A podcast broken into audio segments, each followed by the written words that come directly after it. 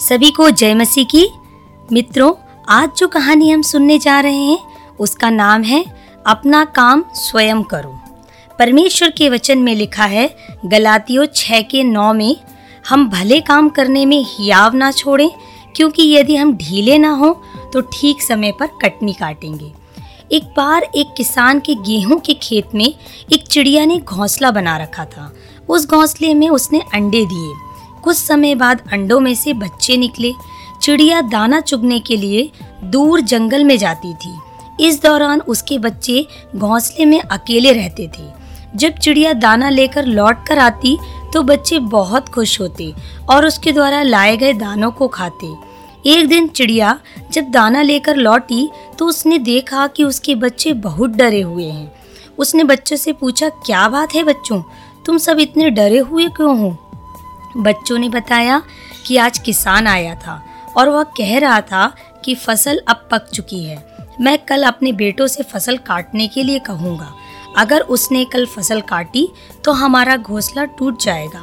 फिर हम कहाँ रहेंगे? चिड़िया बोली, फ़िक्र मत करो बच्चों, अभी खेत की फ़सल नहीं कटेगी। सच में अगले दिन कोई फ़सल काटने नहीं आया और चिड़िया के बच्चे बेफिक्र हो गए। लेकिन कुछ दिनों बाद चिड़िया के बच्चे फिर से डरे हुए मिले। चिड़िया के पूछने पर बच्चों ने बताया, किसान आज भी आया था और कह रहा था कि बेटे नहीं आए तो क्या हुआ? कल फ़सल काटने के लिए मजदूरों को भेजूँगा। इस बार भी चिड़िया ने बच्चों से कहा, डरने की ज़रूरत नहीं है, फ़सल कल भी नहीं कटेगी। ऐसे ही कुछ दिन और बीत गए। कोई फ़सल काटने के लिए नहीं आया। कुछ दिन बाद बच्चे फिर से डरे हुए थे। और उन्होंने चिड़िया को बताया कि आज किसान फिर से आया था और कह रहा था कि दूसरों के भरोसे रहकर मैंने फ़सल काटने में बहुत देर कर दी है। मैं कल खुद ही फ़सल काटूँगा। यह सुनकर चिड़िया बच्चों से बोली, अब हमें यह जगह छोड़कर कोई सुरक्षित जगह चले जाना चाहिए, क्योंकि कल खेत की फ़सल ज़रूर कटेगी। वह तुरंत बच्चों को लेकर एक दूसरे स्थान में चली गई। जहाँ उसने कई दिनों से कड़ी मेहनत से एक नया घोंसला बनाया था। अगले दिन चिड़िया और उसके बच्चों ने देखा कि किसान ने फ़सल काटनी शुरू कर दी है। बच्चों ने बड़ी हैरानी से चिड़िया से पूछा, माँ, तुमने कैसे जाना कि खेत की फ़सल कट ही जाएगी? चिड़िया ने बच्चों को बताया कि जब तक इंसान किसी कार्य के लिए दूसरों पर निर्भर रहता है, वह कार्य पूरा नहीं होता है। लेकिन जब इंसान उस कार्य को स्वयं करने की ठान लेता है तो वह कार्य अवश्य पूरा होता है।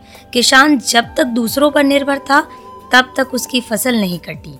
लेकिन जब उसने स्वयं फ़सल काटने का फैसला किया तो उसकी फ़सल कट गई। मित्रों, हमारे साथ भी यही होता है। जब तक हम किसी भी काम के लिए दूसरों पर निर्भर रहते हैं तो उस काम के होने की संभावना बहुत कम होती है। और अगर वो काम भी हो गया हो तो उस तरह से नहीं हो पाता जैसा हम चाहते हैं। लेकिन अगर वही काम हम स्वयं करें तो वह काम हो भी जाता है और जैसा हम चाहते हैं, वैसा ही होता है। इसलिए अपने काम के लिए दूसरों पर निर्भर ना रहें। जब तक हो सके, जहाँ तक हो सके, अपना काम स्वयं ही करें। परमेश्वर आपको बहुत आशीष दे।